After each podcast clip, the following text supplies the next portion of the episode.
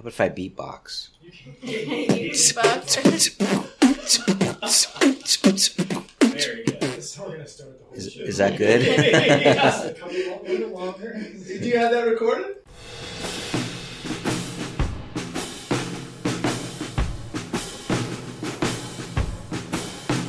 Uh, well, okay. Welcome to Art Grind Podcast. I'm here with Joshua Henderson, Dina Brodsky, myself, and our special guest, Jonathan Levine or Levine? Levine. Levine.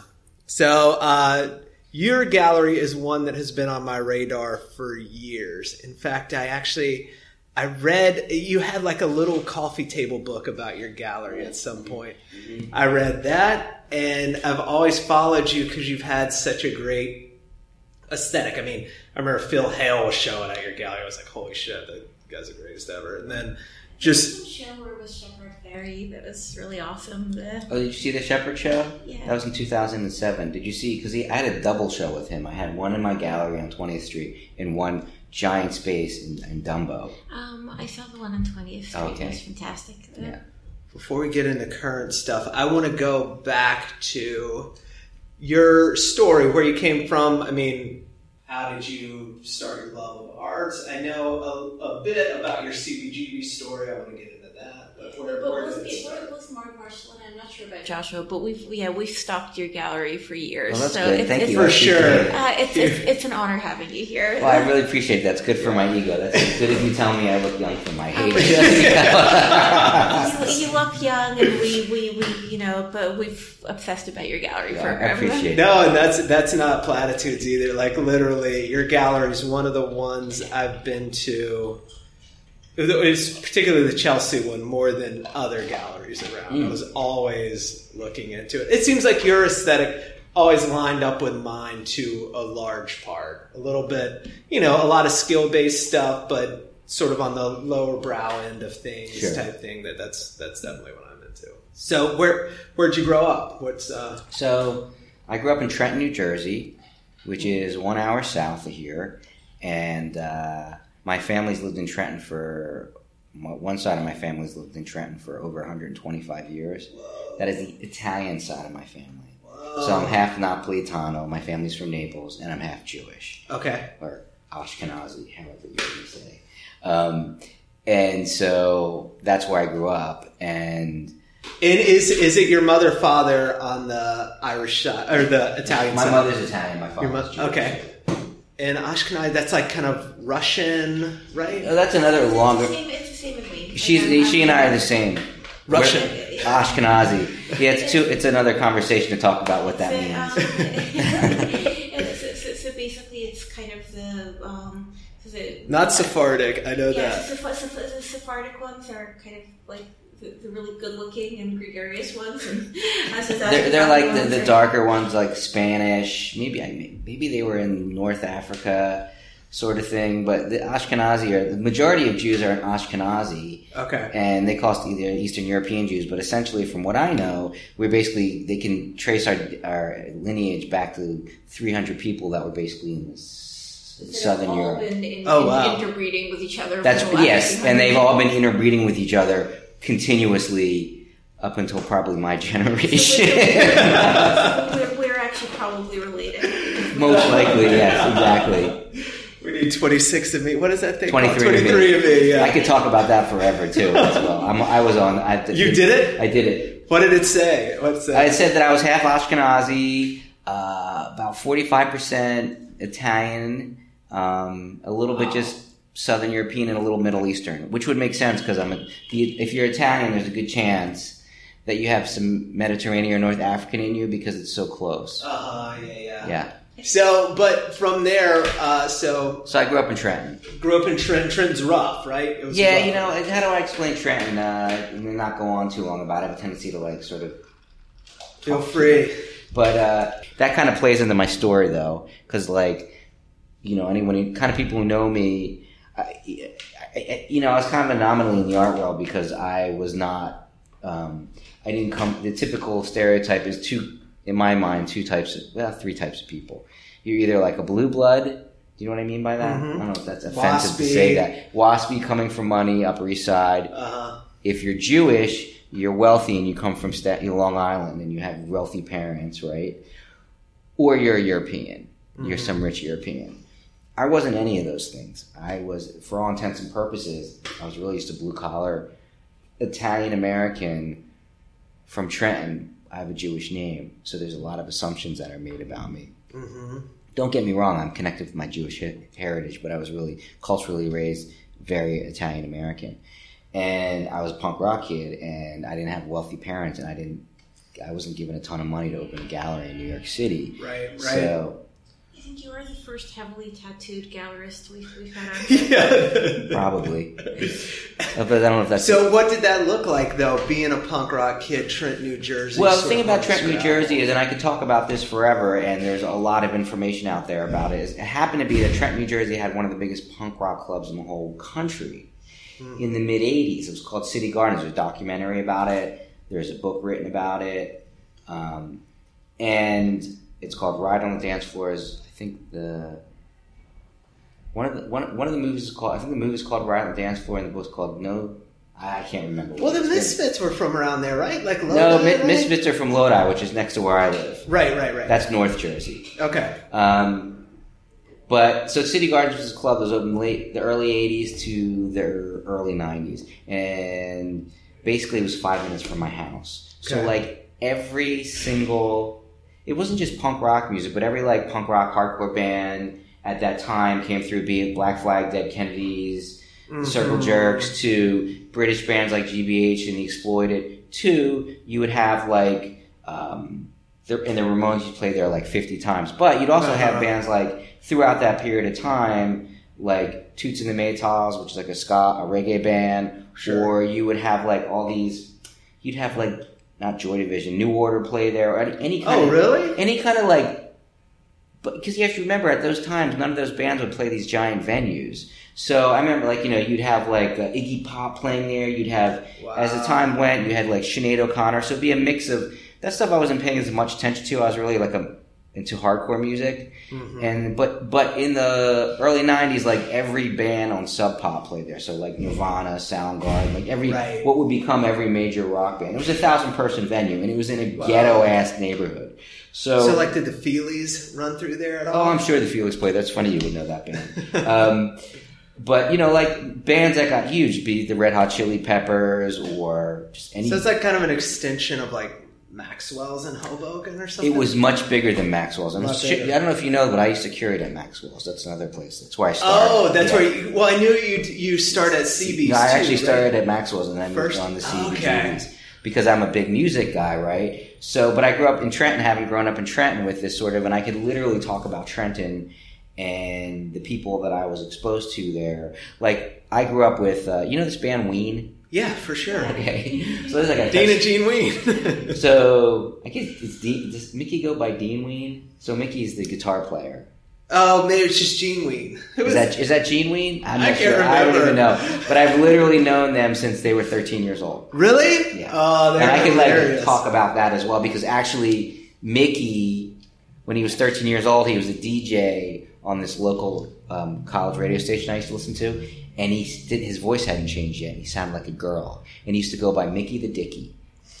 I can literally talk about this guy for half an hour at least, and um, and I'm a few years. I was like 16 or 15, I was two years older than than him, and I remember I won a bunch of records, and I went down to the radio station, which was like two miles from my house, and that was at the time called Trenton State College, now called College of New Jersey. Okay. It's like this good, decent state college in Jersey, and um, I went down and I met him. Like, oh, it's a boy, because his voice hadn't changed. Okay. and he had this joke band called Ween, and him and his friend Aaron, who's the singer. Um, would basically just play music and record it on all these boom boxes, and he would always be giving me cassettes because we both put out fanzines. Oh yeah, the, the era of the fanzine Yes. is so great. And he had a fanzine called Yuck, and mine was called Faith. And he taught me how to sell my fanzines to people when I, we would go to shows. and We'd sell our, show, our fanzines at, at shows at the City Gardens. So you really learned this DIY thing from back then. Like, yes, that was really hardcore. Like I had a record label. I had this fanzine. I used to book shows. I used to write. I used to write for Maximum Rock and Roll. oh wow. You know that magazine? Do you Sure. know what it is? You know that was like the Bible back in the Uh-huh. you know the Yeah, mid yeah. '80s. Um, and I had this. So and because of I had this access to this club, and I just was like always like sort of a, an entrepreneur, creator type. Not that I looked at myself that way at the time. I developed a relationship with the, the booking agent, who I'm still friends with now. His name is Randy Now. Okay. Um, and so when bands would come on tour, like for example, I developed a really strong relationship. I'm still friends with them to this day with this band Seven Seconds. Do you know this band? I don't they were a band from Reno, Nevada, okay. and they were like pre like straight edge like punk rock music, and they actually just broke up. They finally called it a day. Um, They had a good run. Yes, but they would come and they'd stay at my house and they'd stay on, you know, on tour and like, so I had access to, and the interesting thing is a lot of those people that I grew up with that were involved in that community, I'm still friends with them. That's awesome. So many of them.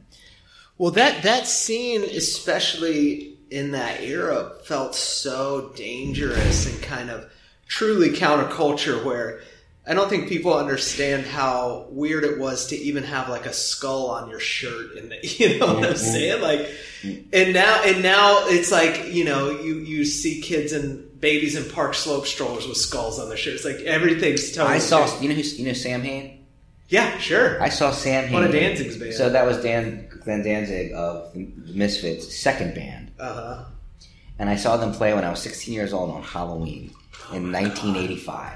Hanging meat from the rafters and shit. Uh, well, I don't remember them doing that, but I was just like, and I didn't even realize what I was seeing. But what was that like for you growing up? Like with your with your parents, were they encouraging? Were they like, "Boy, this one's wild"? What was that? What was the feeling? Uh, for me, you guys really want to talk about this? Because I can talk I about it. this forever. Sure. For me, growing up, um, I was like a, a short, pudgy, weird-looking, you know, kid growing up in this racially mixed working class community. And I have to say racially mixed because at the time, a racially mixed community in the 70s and the early 80s, as, as, as when you're young, you know, it, it was very polarized. The world's a very different place. The world's a very different place for you guys than it is for me, Mhm. you know, growing up. And, or, you know, you in your formative years is very different. And you can say, look at these kids, they don't even know. Well, the world's moving so quickly. Um, you know, I think that was a, a very important component of my life is that I was in this like racially mixed community that was kind of polarized, but they got along.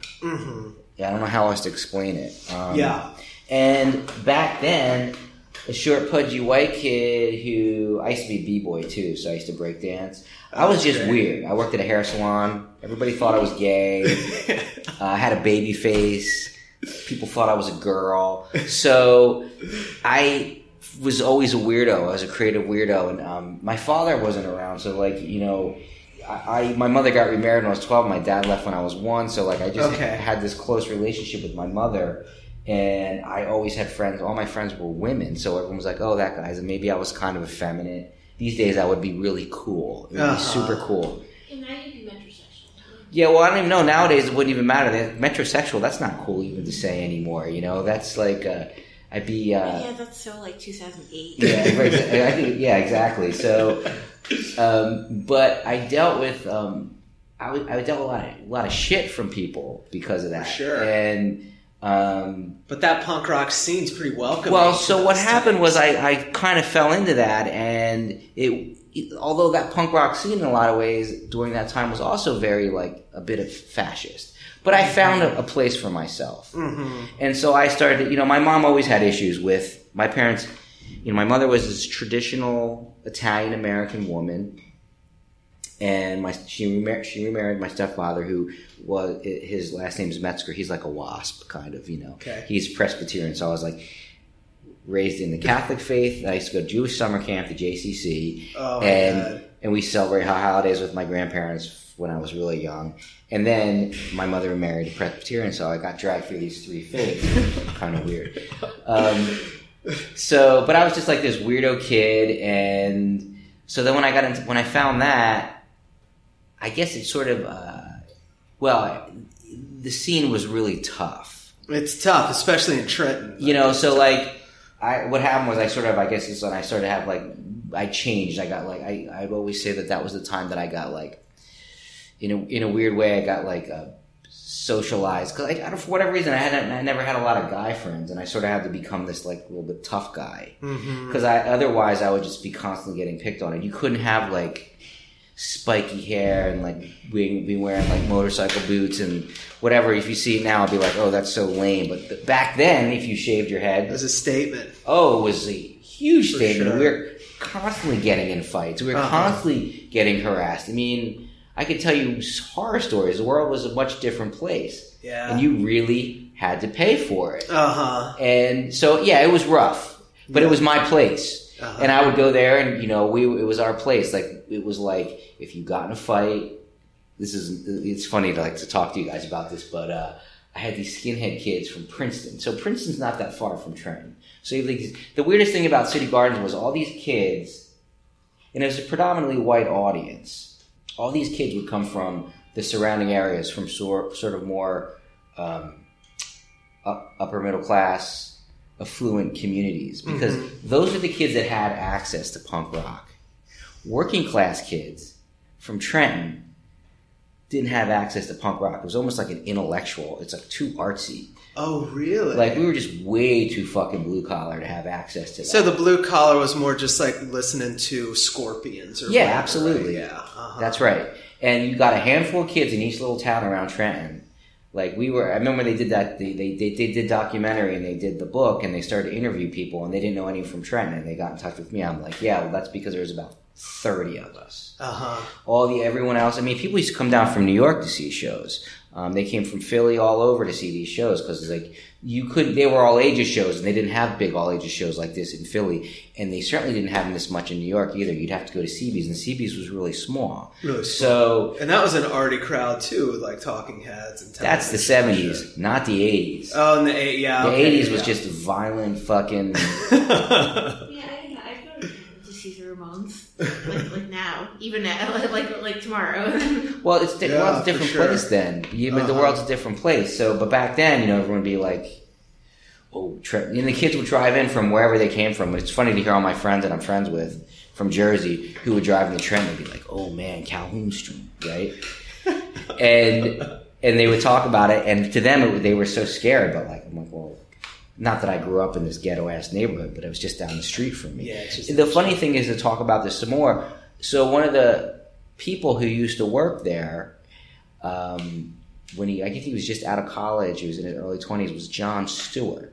Oh yeah. So Jon Stewart used to work there, and when they did the documentary or they were doing the book, they actually got on. They went on the Jon Stewart show. The two, the girl, the two people who wrote it, and Gibby Haynes, who's the singer of the Butthole Surfers. I don't know if you guys know, sure. know that band because they played there a bunch. But he was from Trenton, and so because it was like, if you look it up, this movie up, you'll see he he talks a little bit about it. But um, He would always sing through like the megaphone type thing. oh, Gibby Haynes would, yes, Yeah, yeah. yeah, no, it's it, Trenton's a rough place. It Mm-hmm. still is a rough place. If it's not where you're from, you're going to be scared. Yeah. Um, I love Trenton though, so I think what I got from that time was one of the things that I got from that, and I used to talk about this a lot, was I got this whole DIY aesthetic, and that is what my business grew out of. Mm-hmm. My business grew out of my love for music and my involvement in that, which is kind of a very long conversation.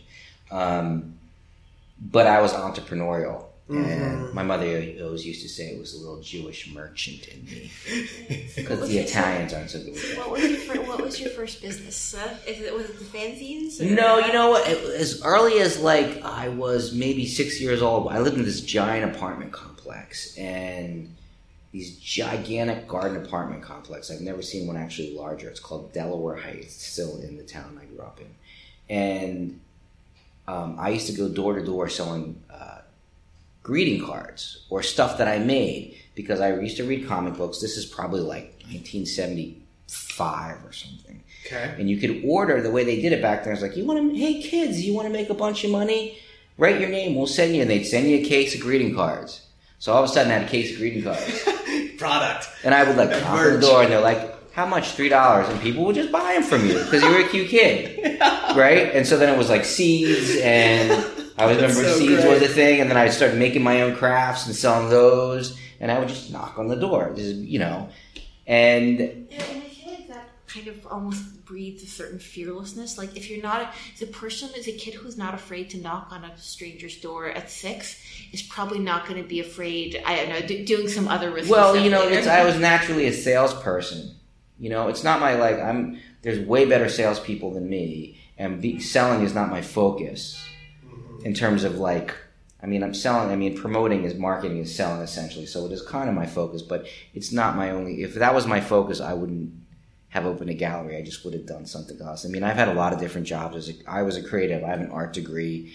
I was a visual artist, and I fell into being a galler. So at one point, I was a real estate agent back in the mid '90s. I could be so fucking filthy rich right now. I can curse on this. Yeah, Yeah, absolutely. Um, and you know, but I just. I, I, I couldn't do it because I could I couldn't work for the man. I couldn't compromise.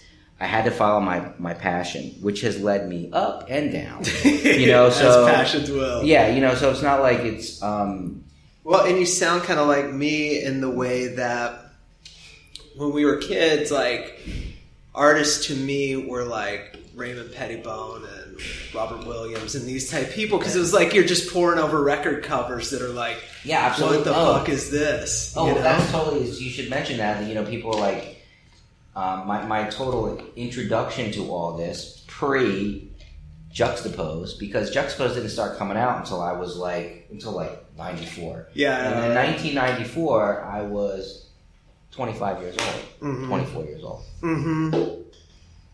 And I was well steeped in all this stuff because I grew up with buying records.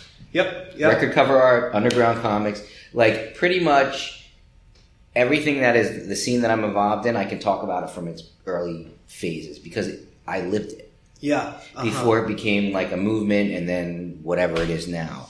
Mhm. Um, yeah, but record cover art was a huge, huge part of that. Huge. I mean, I mean, I, I came a little later to that scene, but that was definitely my scene. Well, you guys didn't have records when you were kids. well, but CDs for Yeah. sure. And I've always been a little bit of a vinyl nerd. But like, I think I figured out Gerhard Richter through Daydream Nation cover. You know, it's like, Right, it's right. like, cool candle. Who did this? Right. You know. Um, well, that's how I learned about a lot of artists. Or I, I later I found out like honestly, I was not a Guns N' Roses fan. Like, oh, Robert Williams did that cover, but I knew it's great. his other work from other stuff. But you know, or I grew up with Yes covers, or I can tell you like off the top of my head immediately because we used to go to the record store. I started buying records when I was six. So one other thing I should throw in here is I play music. Did I mention this?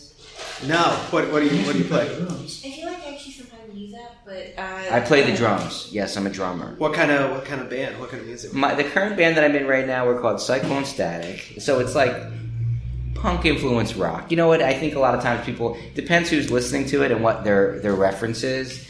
Um, it's very 90s sounding, I would say. Okay. Um, you know, people have compared us to like Nirvana, or then I have people, my friends, they say we sound like I don't know if you guys are familiar with these bands like Samiam or Yeah. I can't. So like you know, like 80s, 90s kind of.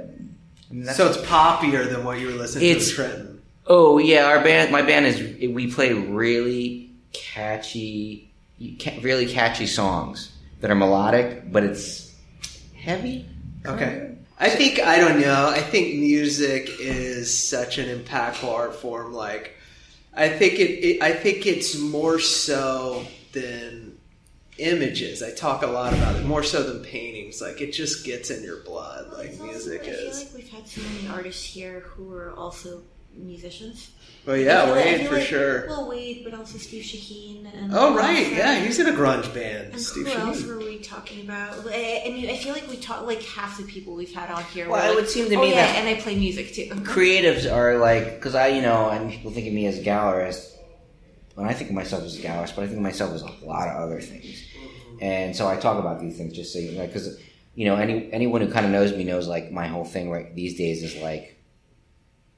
I, you know, I'm really into my band. Like, I have a lot of fun doing that. You like Yeah. talk to Jonathan about his band. He's really excited about that. You know, um, and it's a, you know, on my I just I, we had a 50th birthday a couple weeks ago, and my I had my band play, and it was like I'm 50 years old and I'm playing in my band. This is great. That's It's so cool. fun, you know. And so I got to come out to one of your shows. I hope you do. I hope you do. But I think like a lot of the art that that that, that we do it's adjacent to your gallery, but it's a little stuffier in a way. And I feel like the image of people have of people making the type of art is like classical music and like, you know, just very serious and very and it's like that wasn't where I came from at all. I like that I like the aesthetic. I like you know, really well built paintings and stuff, but it's like I, I remember learning how to do what I did and it was like always a room full of like me and like, you know, 15 old ladies and like classical music. I don't know, Marshall, because I feel like, like, I, I, like I actually feel like based on like the people that we know and the people whose work we like and the people we interviewed here, there's a lot more like like the more almost the more classical someone's wasn't Ed Menow in a band too? Was it like like the more classical someone's work is, the more likely they are to be like, oh yeah, and then there was a time I was like sleeping under a bridge or Well, I brain think banana. that that's how we've been. We were raised in about art. It's just very serious. Uh-huh, Take- right. Take yourself very seriously, and one of the reasons I started my gallery, I started doing what I was doing, is because I, I was 23 years old, 22 years old, 24 years, whatever I was, and I was walking through Soho. I'd come in here. I, I bounced around to a bunch of schools, but I finished school in Montclair State College. Now it's Montclair State University, which is 10 miles, or 12 miles as the eagle flies. Montclair is like the typical American suburb. Like No, is. it's not. Well, it's rich. Have you been there? Yeah, yeah, yeah. It's like they compare. It's like Park Slope out in the suburbs, except Uh-huh. it's really wealthy and it's Mm-hmm. super liberal, and it's it's actually the coolest town in New Jersey. It's But great. Yeah, yeah. Montclair, Asbury Park, and Red Bank are probably the three coolest towns. Yeah, that's Um, where James Edelman's from. Another one of our- Is James from there? Yeah, it's just someone whose work you would like, actually. I mean, there's a lot of celebrities. that- You know who li- who is a Colbert lives there. Does he? Yeah, all, all sorts of people. But Montclair's a. But when I went to school there, that's the interesting thing. So Montclair is a sort of affluent, upper middle class town. But Montclair State University, or was Montclair State College, is a state college. Okay, so if you grew up in that town. When I was going to school there, things have changed a lot. Economics have changed a lot because colleges it costs a lot more money to go. Um, to you sent your kid to private school. Those kids did not go to Montclair State. Montclair State was on the very far end of Montclair, and the town didn't interact with it. Mm-hmm. It was considered. It was like the third. It was Rutgers, Trent State College, now College of New Jersey, and then Montclair State. It was the working class commuter school ki- school that kids went to, and it wasn't fancy, but you know, educate. It was it was a good deal for the money, and they had like art program, but it wasn't great. Yes, I went to school. I I went to university state school that was very much like that, and there were several kinds of people in there. And I feel like so one kind was just like the kids who well couldn't get anywhere else and really wanted to party. Um, uh, and then uh, then there was the kids who probably could, you know, like who just really fucked up in high school. Um, and then there was the really, really smart kids who, for, who, who, for whatever reason, their family couldn't or wouldn't, you know, like w- j- just couldn't afford a Yeah. private school. And it was a really interesting, cool mix of people. Like because I mean, quite honestly, it was it was 100 percent a commuter school. It was the best thing that ever happened to me. I only was there for two years, but because I was keep I bounced around a bunch of schools. The friends that I made then, I'm still friends with. They're still my best friends. Um, and because you had a, you'd have a, say there's 300 kids. Who would, there's like I don't know a couple like a thousand kids in the art program, and the facilities weren't that great, but all the teachers lived in New York. And so you got that perspective. They all take the bus, and you know they, Okay. they were like old. They were like my parents' age. You know, my parents are now in their seventies, so and some and older than that. So they had experiences with the old New York art world. So that was great to have that, and it was great to be able to come into the city so accessibly. Um, so that's what you got from that. But basically, if you applied yourself there, you could do okay, and that's what I did. But it wasn't like you didn't have this great studio space and all this that you didn't get you didn't getting a lot of great feedback. You weren't getting all this, but it was probably better than most art programs. And what what were you doing there? Like what sort of art were you? Oh, I have a sculpture degree. okay. I got a degree in sculpture and I got a minor in like fiber arts. oh wow. And my teacher, there was really basically one sculpture teacher and there was an adjunct. And my sculpture teacher was really into, interestingly enough, he was really into, you guys know who Tony Smith is? I don't He was like this minimalist. He did like these steel beam sculptures, and he actually was from New Jersey. It's probably why my teacher came to Montclair because he was like from Minnesota and he was so into this like minimalist steel, and he was really into conceptual work. Wait, is that David Smith though? The those big like kind maybe of- did I was it is it David Smith or Tony Smith? I thought it was David Smith did those big like kind of steel blocks that had the finish on them that were really cool. Why do I think it's Tony Smith? He's from West Orange, New Jersey, and his daughter is Kiki Smith.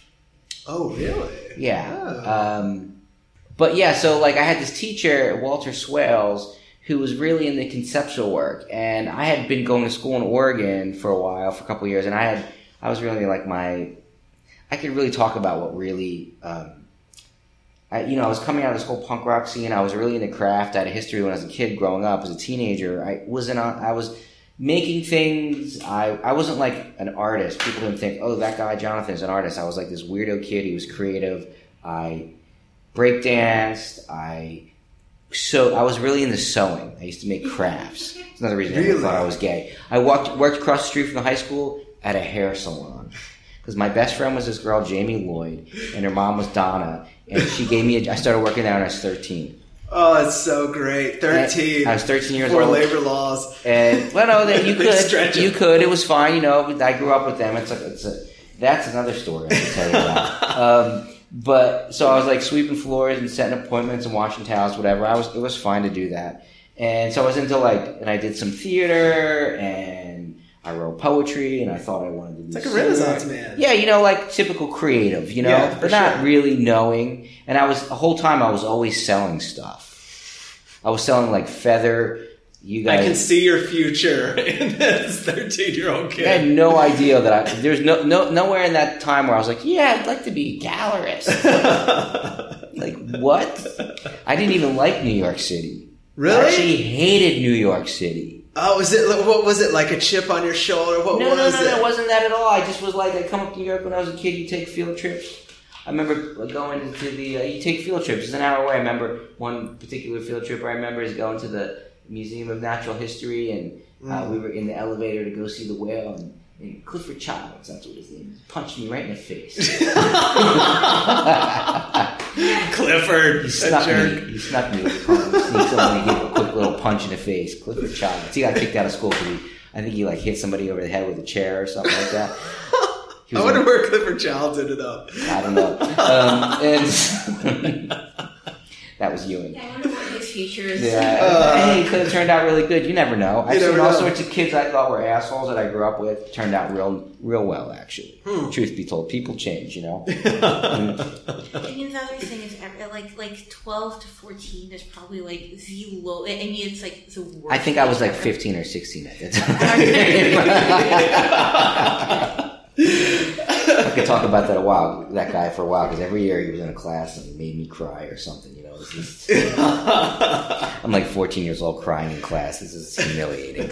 Um, but So did you did, you were kids like giving you a little shit for being in the hair salon? Was it? Oh, any of everybody's that? thought. It's, my nickname in high school was. We're never going to talk about art, gallery work, but my nickname in high school was Cupcake. I could never talk about this stuff before. This is a true story. I mean, um, I would love to just call you that. Call you that? Cupcake. It, it, it's wonderful. Cupcake But- but- Oh, I was so rest of it- humiliated by the name. I remember, so, so what happened was my high school was only three grades. It was, for whatever reason, they broke us up. We went to elementary school, then we went to middle school, then we went to junior high. So middle school was, elementary was kindergarten up to fifth grade. Middle school was sixth and seventh. Junior high was seventh. Wait, it was seventh or eighth and ninth. Mm-hmm. I don't know if I'm making sense here. And high school was tenth, eleventh, and twelfth. Oh, because usually high school includes nine. That's right. But for whatever reason, they didn't do it that way in my in the public school that I went to. So I get there, and that year and that, that, that year before, when I was a freshman, I'd gotten really into sewing, and I became really good at sewing. Like they couldn't teach me anything. I was just like sewing like crazy, so making great. crafts. Right, and I decided that was the year I was breakdancing too, and I was a pretty good breakdancer. Okay. Um, I had such a bad name. Who are you listening to breakdancing though? Music wise, the classics. You like, like my favorite was like still one of my all time favorite like breakdance song is "Jam on It" by Newcleus. You guys know that? Know this boom, song. Boom, boom, boom. Boom, boom, boom, boom, boom, boom, boom, boom. You know, jam on it, jam on it. Um, yeah, for sure. So so, I, you were putting the cardboard down. no, I was more like, yeah, I would do that. I was more like a popper and like a, you know, Oh, like popper, for all this sure. kind of like stuff that people do now. Because I was too chubby to really do the floor stuff too well. Um, and so I, I decided that year I was so I wanted to be the mascot going into tenth grade. I was going to be the high school mascot. Okay, didn't typically making a have one. name. I don't know why. I have no idea. I wanted because I was a performer. I don't know. I wanted attention. Who knows? I was What was the stupid. Mascot? The mascot was the Ewing Blue Devils. So oh, Blue the, Devil's a good one. the interesting thing was, I go to the um, the, the cheerleading, the football. It was for football. The football cheerleading coach happened to be this really quirky art teacher. okay. And I came to her and said, I want to be the mascot. And she said, no problem. So I made my costume. oh, And I had that's this so blue- great. Blue, head that I would put on, and I had this pitchfork I made, but the and it was white, but it had um, it was a blue metal. I got like some kind of like mop metal Yeah, mop like a head, and then I sewed this soft white out of felt Oh, pitchfork. man. And my Gorgeous. stepfather had gone to the same high school, and he had like these vintage letter E's, the varsity letters. So I stuck that on everything, right? Oh, There must be photographs. man, Does look do you like a still little- have these things? Yeah, I, I have some of it. I think. Oh my god, it's so Put it on like the cool. podcast website. Yeah. Yeah, yeah. If you understand something, this is something I wouldn't even talk about for a while. So I remember I go into my, I remember the first like game we go in and then like we, we do the game and then we come out and it's like, it's a weekend and I'm getting changed. And at the time, I happened to just be in the like the one, the, my little locker area was all the high school, all the senior football players who were running shit. Okay. Mhm. And at the time, our, our, I think he was a quarterback. His name was Pat Duncan, and he was this huge black dude. He was like six four. He was just like a, a refrigerator. He was so big. He, went and played for Syracuse. He was amazing. Oh wow! And that year- That's good. Ewing won every game except they lost like their whatever championship game was, right? And so he says, so like we're in this like in the um, I'm, I'm changing, and like at that time I had I had hair and I had like a blonde streak and a red streak, and I I looked like an it. You know, they didn't even know if I was a boy or a girl because I had this baby face and I was chubby and weird looking, and didn't know if I was a boy or a girl. And he was like, "Look at our mascot," he says to me. "You sure do look sweet." He goes, "You look just like a cupcake." Oh, and the eat-" quarterback says He it, you're this to me. He goes, "You look just like a cupcake. I eat twenty cupcakes a day." and for the rest of my whole my high school, people called me Cupcake. Oh, I love that story. And the funny thing is, I ran into him. This dude is just huge. He's so big, right? And he's like, you ever see? Uh, he's died. This actor. He's so good. He was in The Green Mile. Michael Clarke Duncan. He looks like him. Okay. He's like huge like him. And I ran into him, and I was like, and I told him a story. He didn't remember any of it. He had no idea. And then I took a picture with him. Oh, that's awesome. So funny. So high school, and it was embarrassing for me. And that's when Boy George came out. And so they were calling me like Boy Cuppers, oh God. Boy. Cupcake. And I was just like, fucking mean. That was Like horrible. Uh, and It was too- horrible. Too. Yeah, like- and the funny thing for me to tell you this now, because people don't experience me that way. Uh-huh. Like, yeah, if right. anything, when I got in this hardcore scene, and then I like got a man body, and Well, it seems then like what didn't- you had. I mean, correct me if I'm wrong here, but uh, we're we're learning about you, and it seems like you were always hyper creative, really super smart, and even the idea to be a mascot seems like a strategic move to navigate two worlds. It's like, look, like. I could kind of, I could kind of be a little in with the jocks here. I could get, you know what I'm saying? that I was thinking about that, I thought, no, you know what I thought? I thought if I did this, I'm going to be so popular, Uh-huh. everyone's going to love me. I was so naive. I knew there was.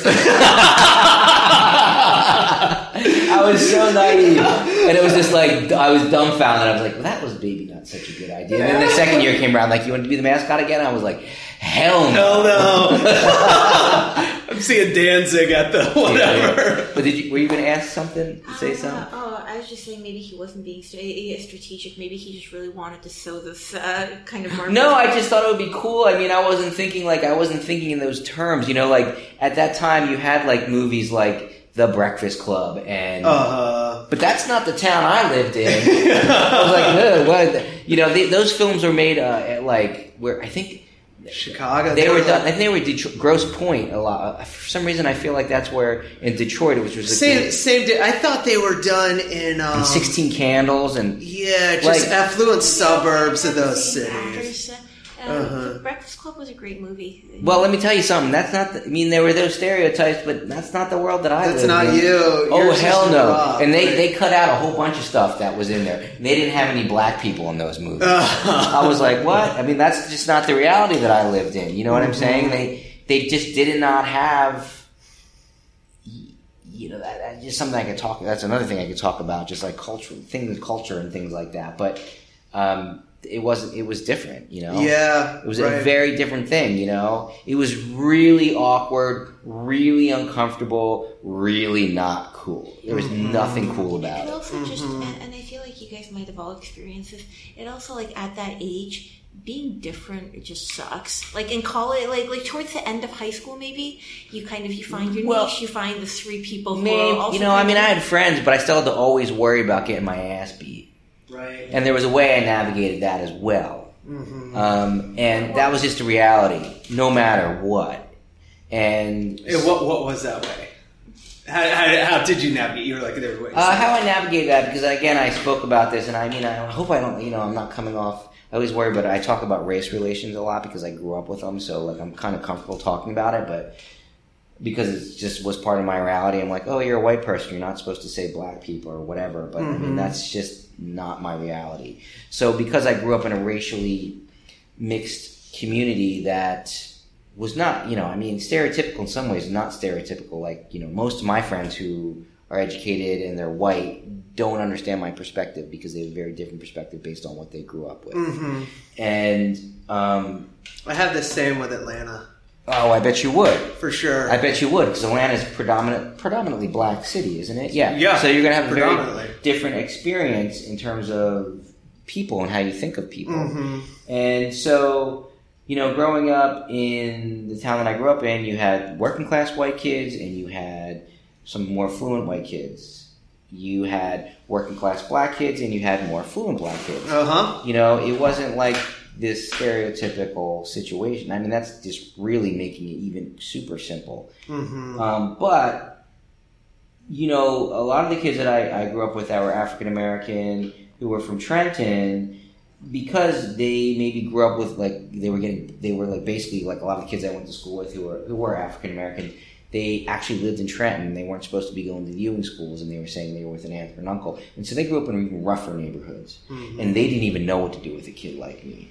Like so, if you're in a like a, a more affluent neighborhood and you're weird, everyone thinks you're cool. If you're in a less affluent neighborhood, nobody gets it. They're not ed- Yeah. punk rock was for rich kids in a lot of That's ways, so true. and they Yeah, just didn't so get true. it. So I had to navigate. I had to navigate some of the Trenton kids. Oftentimes, those kids were of color who Mm. didn't get it. And they were those kids were really mean and scary. So I had both kinds. Of, you know, I had friends who were black and white, and they had my back. Mhm. So if I and I grew kids I grew up with since I was like I was telling my girlfriend this story about how about this crazy fight I saw when I was like seventeen. Because when I was in high school, I would I'd sit at this table at lunchtime by myself oftentimes. For some weird reason, these three or four like popular white girls would come sit with me because they knew me since I was really young. Uh-huh. But the rest of my table were like the roughest black kids in the school.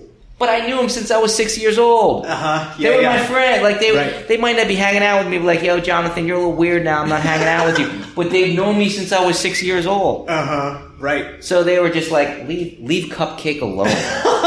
Cupcakes with us. they were like, leave Cupcake alone. And if somebody else who didn't grow up with me, who didn't know me, gave me a hard time, one of my friends that I grew up with, depending on what community it was in, because you were navigating different communities, it was some trashy white kid, and I have one of my white friends, you know, say something. You know, it was like a rough ass black kid who came from Trenton who was like, you know, troublemaker, whatever. I'd have one of my black friends say something to him. If it was some white jock, I'd have one of my tough ass black friends go up and say something to him. Whatever I had to do not to get my ass beat. Mm-hmm. Because Yeah. that was a reality for me. That's right, and that's what I see. I see something like kind of smart about you in that, not like utilitarian, but just sort of there's a savviness to the way you've navigated the the art world consistently that has to be informed by that. And and to that point, like we talk to a lot. hope I don't sound like a racist. I'm sorry if I do. I was- No, not at all. You know, it's like I don't want to sound like that because I'm, you know, but But because you were you were raised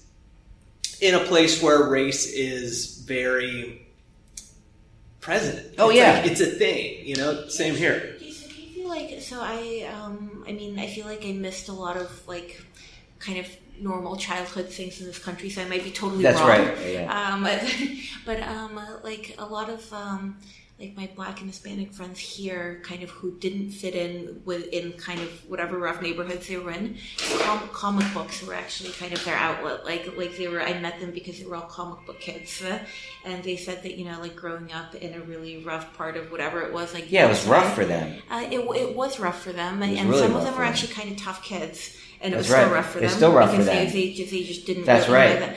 Um, but they were. I mean, like I feel like they're like It doesn't matter if you're what your ethnicity is. If you're creative in those communities, at least back in those in the day, you got shit. Yeah, but I. Period. It seems you're like what, yeah, yeah. it seems like what brought them together Uh-huh. was like the comic books, the superheroes, and um, I I- like like so. What I might be missing out on is that all of America was is actually into this stuff. I just don't, you know, like I just first experienced it. There. It might be a different. Like, listen, I have friends that I grew up with that. Um, you know, if I speak of my friends who are of color, this is how we talk about it these days. For me, that would be my black friends. Now I have friends of every different color, ethnicity, Mhm. everything. You know, um, but you know, I'm still friends with those guys, those friends, those people to some extent, like on Facebook and stuff. I can think of the creatives. I was always friends with because they got it. Yeah, right. Uh-huh. Didn't matter what color you were, Uh huh. they got it. It's kind of a universal language to people, Right. And, You it, know- and it's a way to build a community. And and I think to that point, I like what you said that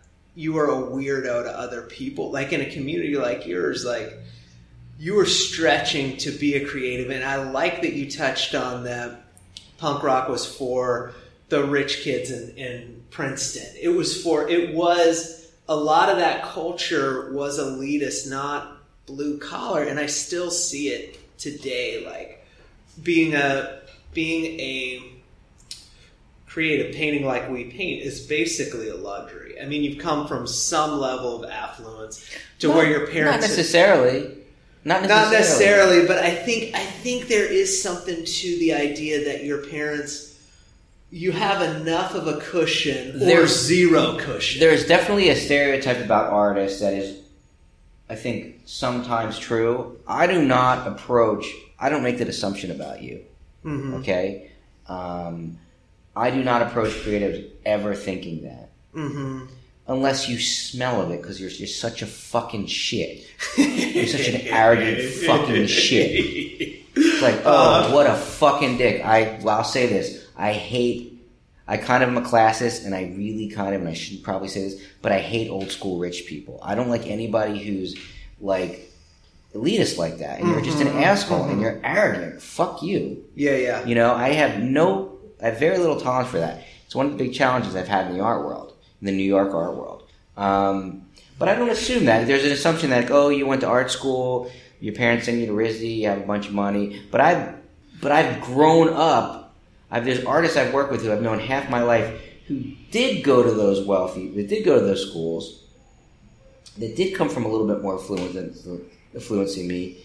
But at the end of the day, it didn't make much of a difference. It won't it won't make difference except for the opportunities, I think. Like um for me, I, I went to art because I had no it didn't matter. Like I had zero privilege in that way or anything to where I could have wasted my life in fine art painting or anything else. You know, it's like whatever.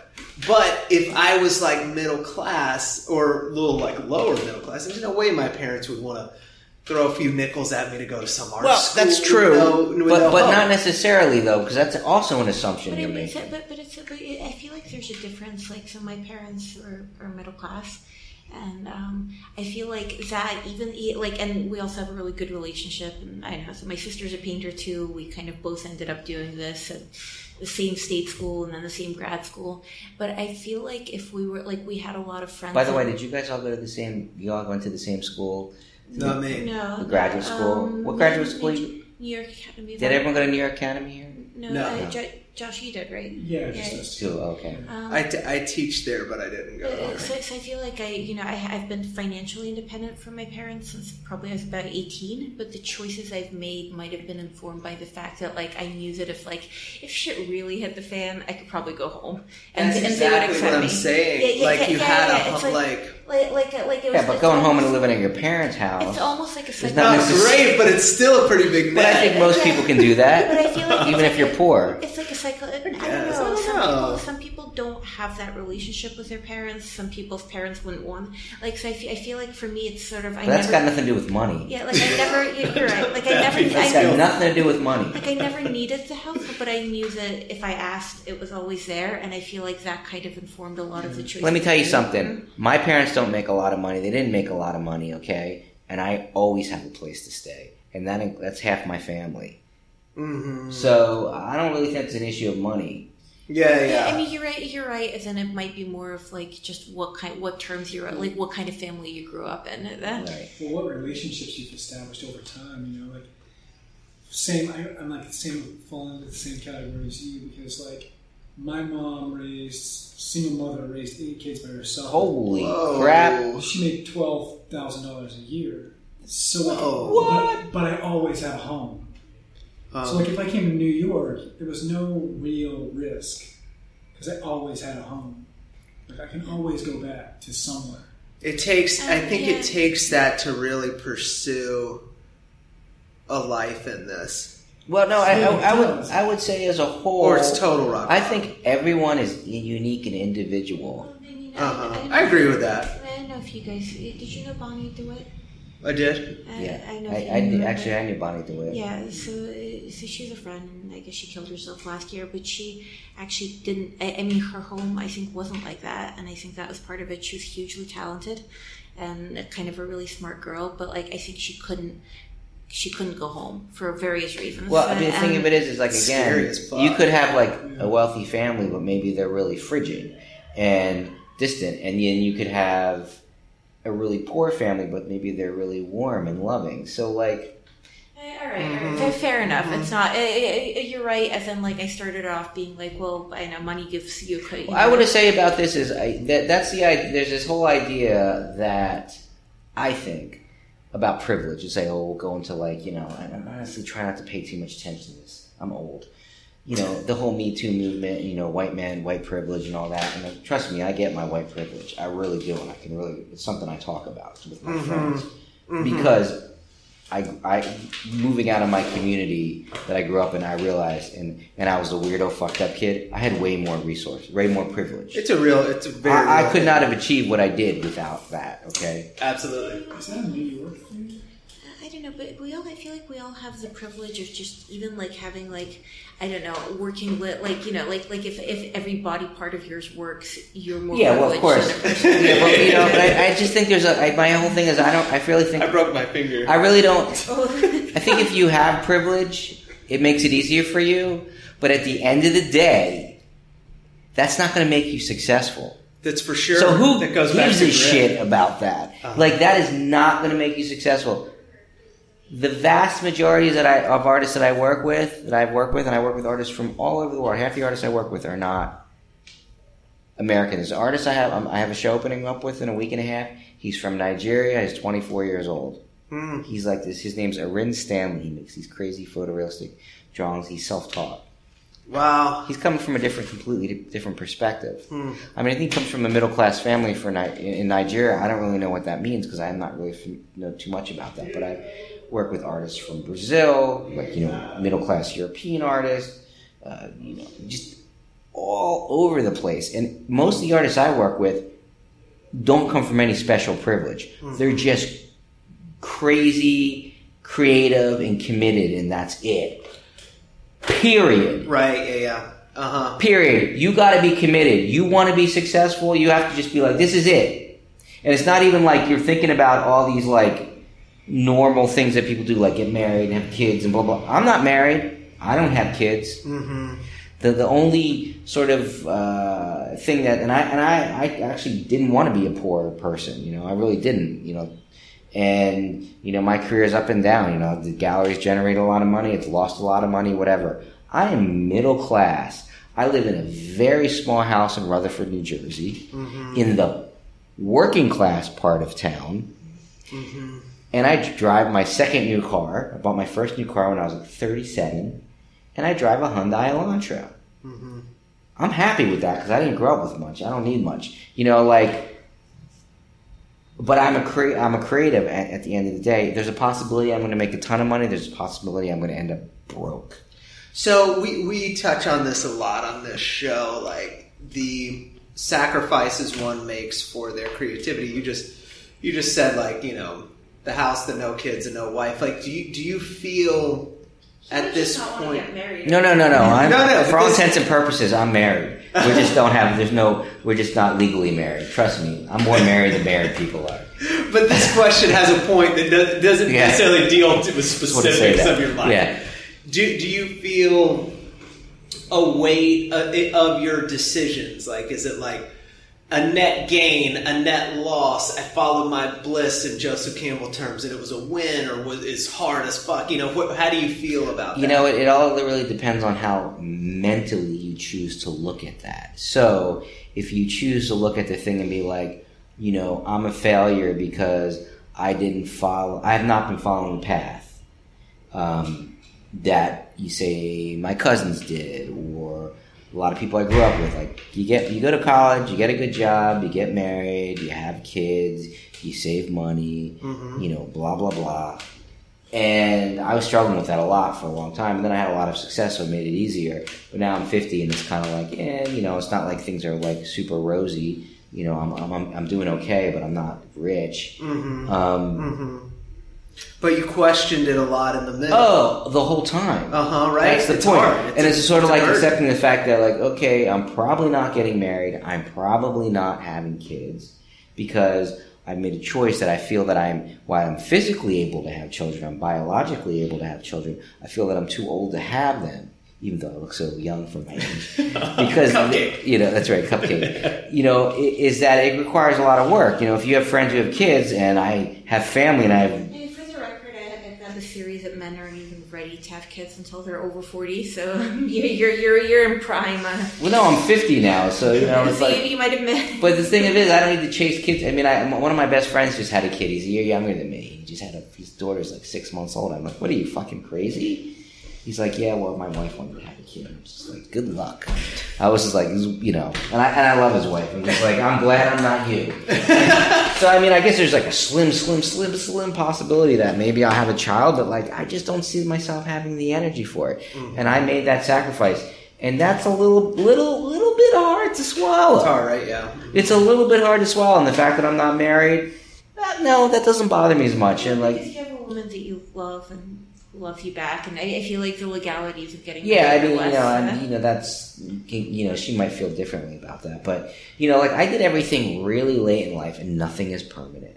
Mm-hmm. And if you don't have a partner who supports you in that, you're screwed.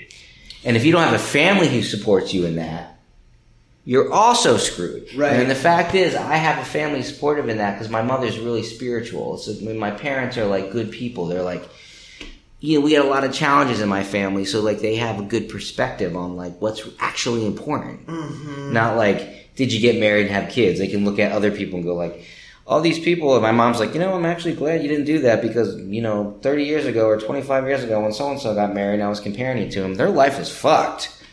Right. You know, it's like. Do you feel it gave you courage, like to just push this thing? I mean, like, because I felt like if I messed up once as a kid, it was all over, and I didn't have resources. So it was like it was like walking a tightrope for me that just felt like I had to be flawless, or I was gonna die like at twenty. You know? No, I don't feel that way at all. I probably probably put way, way, way, way too much pressure on myself, thinking yeah, something stupid people do. I don't think they do it anymore. But you're like, if I'm not a rock star at 23, I'm a failure. Uh huh. Right. Which is like the stupidest thing ever. Like, fortunately, art like it's okay to be a late bloomer. Eh, You know, it, it- it's okay to kind of you know, like it's just okay to come to things late. Like there's a few kind of art star, whatever, people who are amazing at 22, but I feel like you're not expected to reach like the peak, your peak. But I just think career. I think you the world's very different than when I was growing up. I think for me, I'm 15 years older than you.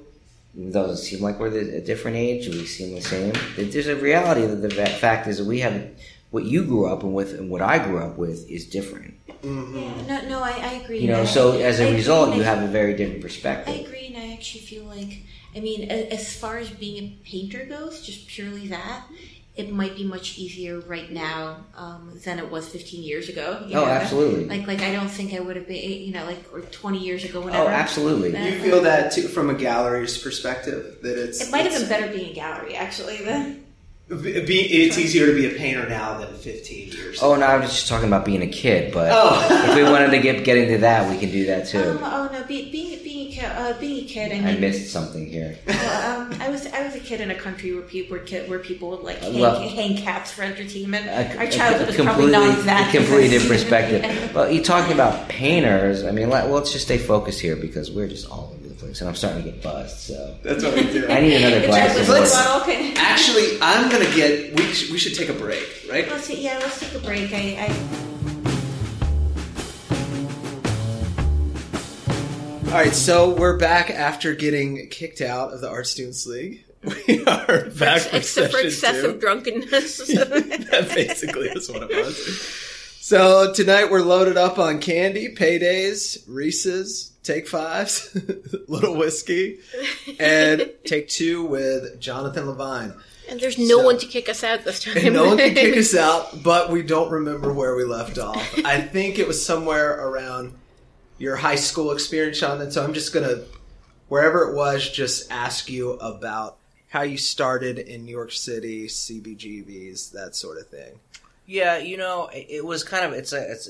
I feel like there's a longer story before CBGBs, and it's maybe just the way I look at my story because it's always very organic, and the whole story for me is important. Uh huh. For sure. So, yeah. It's not like when I started curating, which the first show I ever curated was in uh, Montclair State College, now university, which is 10 miles. Where you went. Yes, I, I was working there a couple of years after I graduated from there. And there was like a student gallery, and I curated a show there Oh, that's cool. with my work and my friends' work, and then I curated a show of like underground comics in like a student space. And I was always this DIY guy, which maybe I talked about earlier in regards mm-hmm. to being this punk rock kid in the '80s and putting out a fanzine and having a record label. And I, I didn't realize I was kind of an I was an entrepreneur without really wanting to be one. I would call myself an entrepreneur now, Mhm. but I was a reluctant entrepreneur because I was so anti sort of like established business and all that thing. The world's changed a lot, so you have a lot more flexibility and room. And also, you the just word sellout means nothing anymore. no. I think it still means It does something. to me. It does to me. To, to to people, you know. For me, you know that that's another conversation. Sellout means like, are you selling yourself out to yourself? Uh huh. If you're not selling yourself out to yourself, then you're not a sellout. Mm-hmm. But you know, I have my own rules and ethics, and um, you know, certain integrity and things that I have to, you know, you know, you know basically. Um, let me say this again. I have my own rules and ethics that I have to follow. They might not be yours. They might not be hers, and it might might not be his. They're mine. And at the end of the day, the only person you really have to answer to is yourself. So you can only sell out to yourself. I think that's personally my feeling is you can only sell it to yourself. So- Uh huh. 'cause, I mean, I know I have a lot of friends who do like stuff uh, as I was growing up, and I was watching them, and they were doing things that I would like. They're kind of a sellout, but I didn't think they were sellout because for them it wasn't a sellout, and I realized that. But for me, it would have been. Mm-hmm. So I have no beef with people. Everyone has their own truth, right?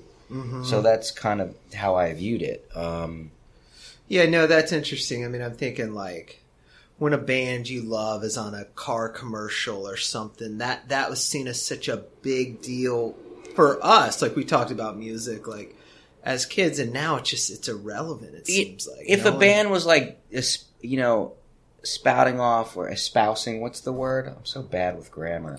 Espousing sounds good. Is espousing right? For like sure. all these high ideas about not selling out or political ideas, and then they go and they sell their songs to a car commercial. Okay, But if they're not, then who fucking cares? I don't know, or maybe like I would love to hear my favorite band in a car commercial because it's like, oh, fi- like finally some some weird obscure shit that I like Is that a car is, is, is, is like out in the mainstream. Uh, So the only thing that I ever like guessed would become popular or just like before it did, it was Game of Thrones. And I'm so thrilled that like everyone else is watching, you know, like like basically a Game of Thrones dork too now. um, like, like, wouldn't it make you feel good if like everyone could talk about Infinite Jest? Or would it make you feel like you know? I don't know. That's interesting to me. I, I'm But such what the fuck is infinite jest? Infinite Things Justice that me and is- Marshall like that no one, no one Being knows. very insidery this here. total yeah. nerd book that we like. But I, I, there's something to me that was such a shorthand of as a kid, popular stuff was dumb stuff, and like Infinite Jest was cool, you know, or the or Misfits or what, you But know, it's like the world's not that way anymore. it's not that way anymore. That's exactly what I'm talking about. Yeah, things have not that way changed so much, and it's hard to know what is. I mean, it's like there's no context for anything you ingest anymore. It's just a huge spray. It's flipping through Instagram, it's Spotify, it's iPod Shuffle. It's just like, oh my god, It's very confusing. it's very But, okay, confusing. but would you okay in some ideal universe because we, we talked about this a little bit maybe after we got kicked out of the league um, uh, uh, you know about kind of the idea of gatekeepers and you as a gallery dealer being a gatekeeper um, like what if you had the power like you know like like pick some super obscure artists that you adore Ooh, right I like you, this. you kind of have the power to get a lot you, you know to get that artist in front of a whole lot more people I think I did that. Um, I think I did. I don't know if I did. you did There's I- no I- way to know. Uh huh. I tell you what, those motherfuckers don't think so. They think they're so goddamn great, and they got wasn't because of me. You put that on there. I don't really know. That's the truth. You know, I don't really know. Um, there was certain times when I choose an artist, people think, "Oh, if Jonathan chooses an artist and puts it in his gallery," there were some people who thought this. You know, that makes their career, and that's really just not true. And it's a lot less true now than it used to be. Um, Well, speak speak to that a little bit. You know, you know, a lot of people listen to this are hopeful artists. I think we've all been at some point. Like, just like what what do you look for? What do you think the role of a gallery can actually have nowadays? I don't know. Okay, I I really don't know. I don't know the role of the gallery. I kind of feel like at this stage in my career, and we've all, you know, I, I've- I've made this announcement. I'm closing my gallery. Mhm. You know, when people hear this, maybe my gallery will be been closed for a while. Um, I'm quite honestly, I'm not sure, and I'm sort of feeling my way through it, and I honestly don't think it's that important. the gallery, as opposed to just running your own Instagram account or something? I'm not sure. I'm just not sure. Like what the gallery was. I just don't see it. It's because I've been struggling with this, and you know, people are starting to ask me these questions, and I can't really answer them. Hmm. And I'm not sure. I'm just not sure. I don't. I don't personally believe in the gallery system right now. R- Currently, Yes. Currently, I do not believe in the gallery system. That might not say that I might change my mind, but it seems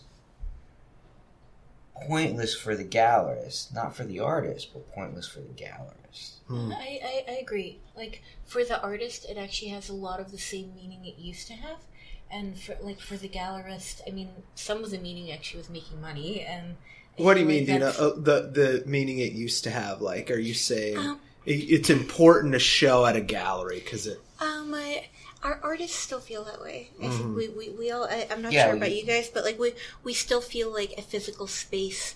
Um, at least for like a little bit, you know. I, I mean, in my case, it kind of allows me to consolidate press. That you know, did like sometimes leads to sales, sometimes not. But it's if it still feels important to say I had a I had a solo show where like my work nice was to be a physically went of up on a wall. Um, but for the get, but as far as the gallerists It's go, it's not really about it's not about money though. Okay, that's it's like that. Not for nothing. That comment you just made is a very jaded one. Which one? Oh, making money because I don't really know. There is nobody in their right mind who's a gallerist. Very few people who stay in this long haul who are doing this for money. Not one effing person. Huh? Oh, that's so interesting. And that you would think that is insane to me. Um, uh, Huh. um, You're insane. You're insane, Dita. I, I mean, I had no, I had no doubt. Um, you know, but you know what though? But like uh, most of the galleries I've worked with expected to be able to. I mean, they they were in it for the art, but they also expected to be able to pay the rent, both on the gallery and. You That's know, because That's they different. have Than to. yeah, that's Yeah. uh What, what happens? So you have a show, right? So just think about this, right? It's so amazing to me. It's one of the things that frustrates the hell out of me.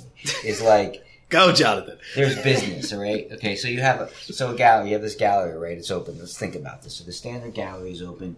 That that motherfucker who decided, stupid ass motherfucker. Can I curse? you you're allowed to. on on Yes, who like I've told I curse too much on this. he decided to open a gallery, had to sign a lease Uh in a commercial space because those artists wanted to show in like a cool location. So in New York City, it's typically a five to ten year lease, right? So that's just like the basic thing, and you've got like all the sorts of expenses you have to pay for as well, which is like insurance. Your electric bill, electric bill in gallery is high because you got these all these lights, right? Yeah, gotta right, uh-huh. You know, whatever you've got your employees, which is the most costly part of a gallery. People think it's the, the rent.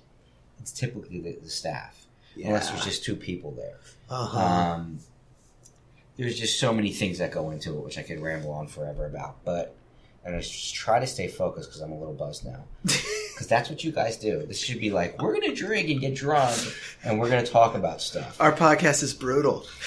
Um, uh, our podcast has led to more liver damage than any other po- podcast in That the. should be your like tagline. Uh, but we're, I'm getting back to something here. Uh, so you have so it's not like a gallery does a show once a month, and you'd be like, well, why don't you? Because it's a huge, huge amount of work, and artists expect so much. hmm They expect so much. So basically, in my gallery, which would be somewhat typical, we do nine shows a year. We used to just do eight shows a year. We used to take off August, but not anymore. hmm Since 2009, we started. We do a two and a half week show in August, right? Okay. So it's not like you're like, oh, I have to cover the bills for. I always think about this. Artists think I'm covering the bills for if it's just one artist per per show. Sometimes galleries have multiple spaces. You cannot think of every gallery as the same, and that's the one of the other things that frustrates the hell out of me. I mean, I Mhm. could Mhm. ramble on about Um, this. we would love. To we love frustrations. Yes. Um, but please, please Okay. ramble, uh, like, ramble Because I used to run two shows at a time. I used to have like seven to eight employees. At one point, I had two spaces and ten employees, and people were like, "What do you do? What are you doing there? You're just sitting there doing nothing?" I'm like, "No, we're busting our ass." Uh-huh. Um, and and and so many ways. So the system used to work a certain way, Uh huh. and you could rely on the system working a certain way. Okay, so you know, like the artist would come through you to sell their work. They would Uh-huh. be semi-exclusive with you. When artists stopped being that way because they had social media and all the, and the internet and all these other options, that just cut us un, out from under. That just Um, cut, cut I us mean- out from under I mean, to, to play, I guess not Devil's devil's, advocate, advocate, but but but, uh, but also as as you know, as an artist, it's a that system worked for artists as well until around two thousand nine, as you were saying, like like I guess post the last crash, like all of a sudden that system stopped working. You you you, you used to sign a you know exclusivity contract or whatever, saying you know like like we're exclusive at least for the show or for you know I'm represented by this gallery, and you would rely on having a solo show and that work selling and that being enough to kind of pay the rent for Let me ask you a know? question. Why the fuck would you think that would happen? because it used to Used to for who? me like for Okay, one. so you're speaking for yourself. no no no it, no it would You're happen speaking for yourself. no it would happen to I I think it would happen to I, I think that's what artists expected Ga- um, and I think for a while g- gallery I'm you gonna know, get angry here. So, All right, all right, all right, all right. I like we have it. This, you know, the, um, but but uh, but look- but look, galleries expected this from artists, and artists expected this from What- galleries. we didn't expect while- anything from you. Every time it's a risk. Every time we show you, we don't know what you're, we're going to get. We have to deal with the whims of whatever you're, where you're at. Uh-huh. And one thing that annoys the shit out of me, like I work with Uh-huh. these artists, right? And they'd be like, "Oh, we're gonna have a." There's no exclusive. Nobody. The the time that I I started my business, nobody was exclusive, right? Even though you were in New York City, they weren't exclusive. Like because everyone thought they were a rock star, and so you'd have artists who were selling out, but they were like, "I'm giving you this much X amount of show," you know, and and they might have an LA gallery who their expenses are half yours, and they give them the same show. Do you think that's fair?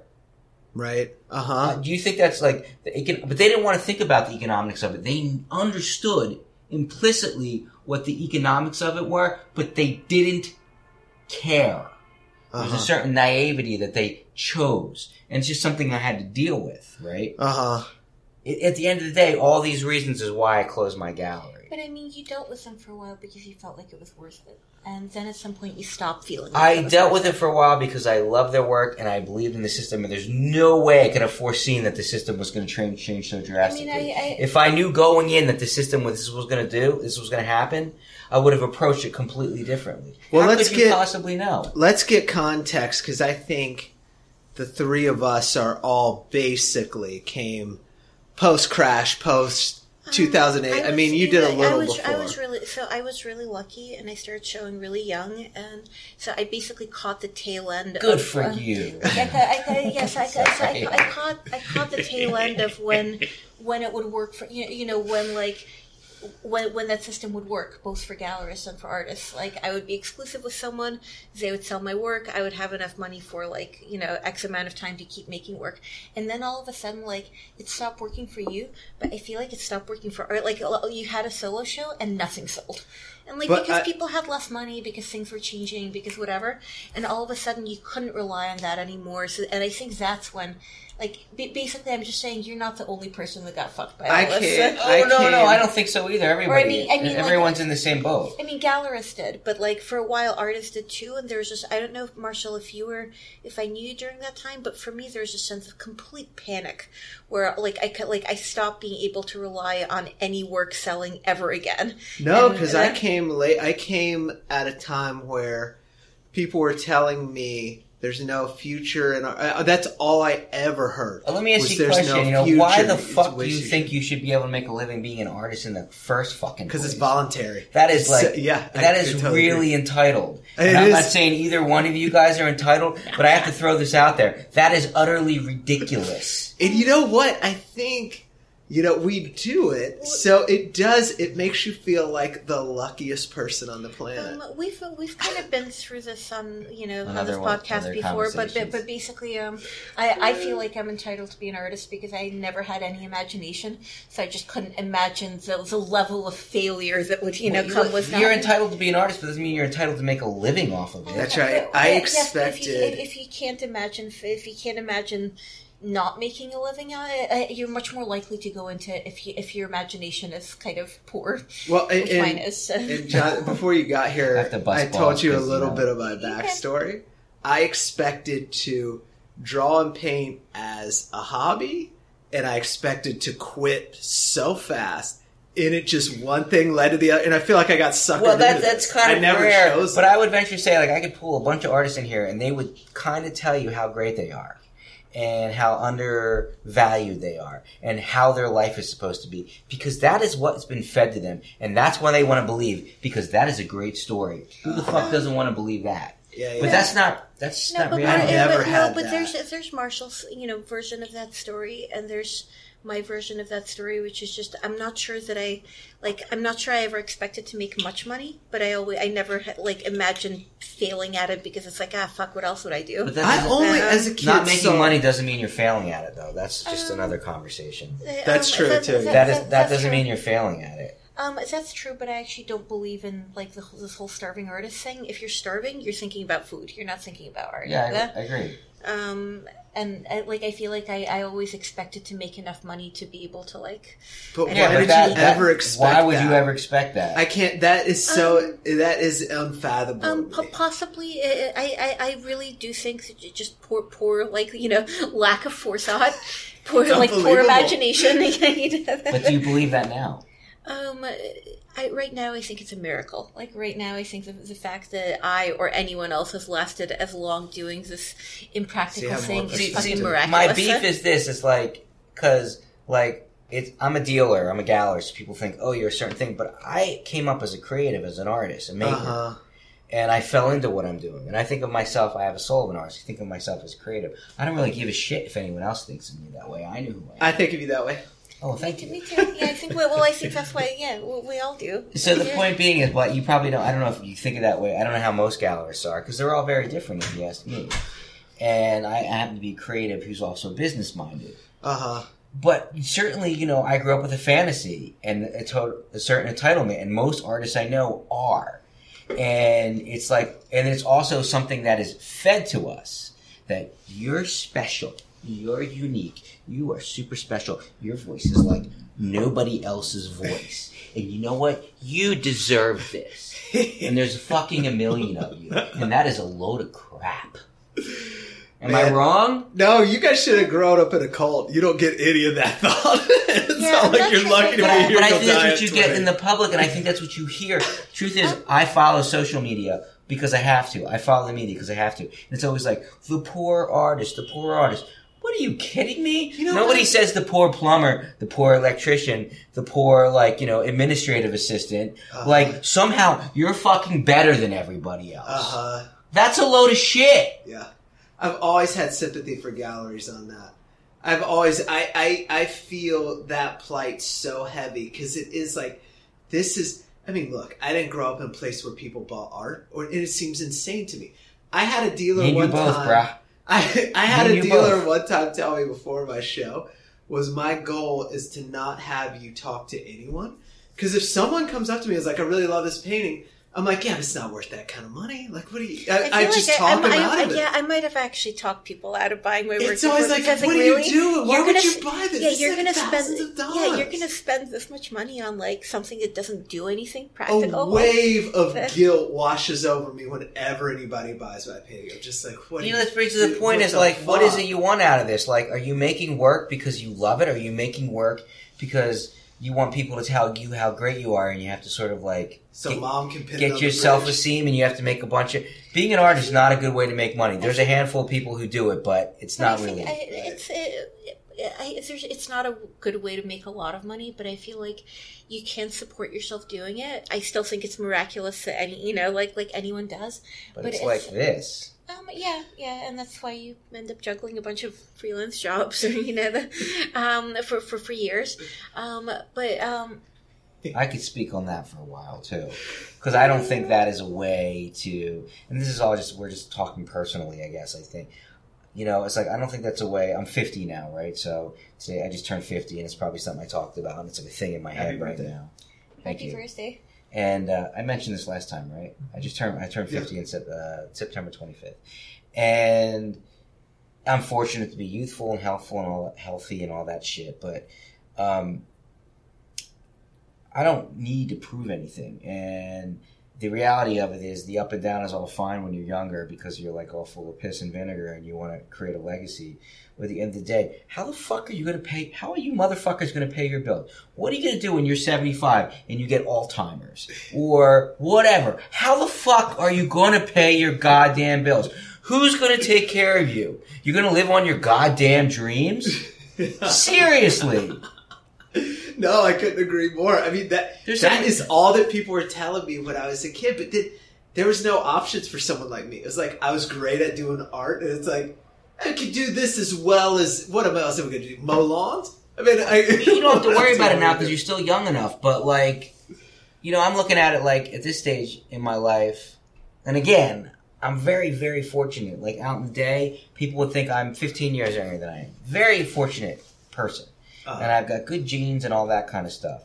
But I'm looking at my parents, and they they're you know youthful for the age. My father's deceased, but my stepfather and my mother, and my mother's probably gonna live a long time just because just good genes. But I have an uncle who is this amazing man. He took such good care of himself and a real, really strong person in my life.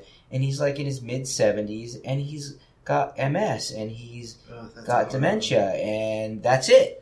Uh, and- And he worked for a good company, everything's taken care of. So did my, my stepfather worked for the state so he, of New Jersey, so he's taken care of. Like, we don't have these realities. And I'm like looking at that, and that's really not that far away from me.